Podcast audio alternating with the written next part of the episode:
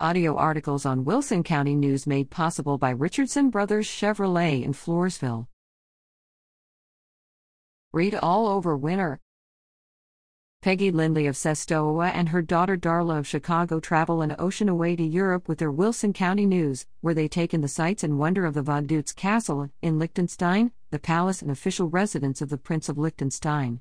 They are the winners of a WCN t shirt. Take your photo with the Wilson County News at a famous landmark or location. Email it, along with names, information, and your phone number, to reader at WCNOnline.com.